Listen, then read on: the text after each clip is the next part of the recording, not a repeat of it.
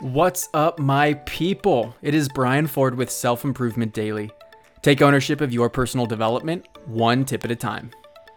Recently, I've been working through Case Kenny's new mindset journal and wanted to share an interesting prompt he has us consistently do.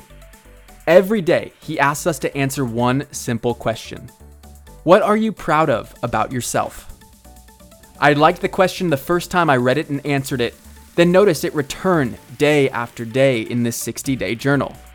I didn't see the immediate value in it, so I thought more about the reasoning behind it, and I figured it out. Of course, it was important.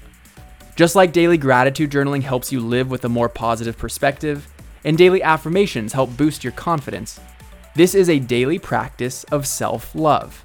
It requires you to acknowledge something you like about yourself in a really clever way. And that's what I want to introduce to you because it's uncomfortable to compliment yourself, but it's really powerful, and this makes it easier.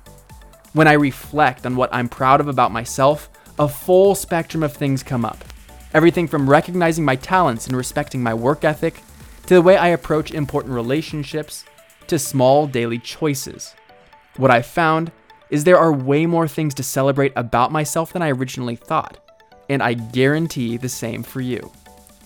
So I challenge you every day for the next seven days, write down one thing that you're proud of about yourself and notice how it makes you feel.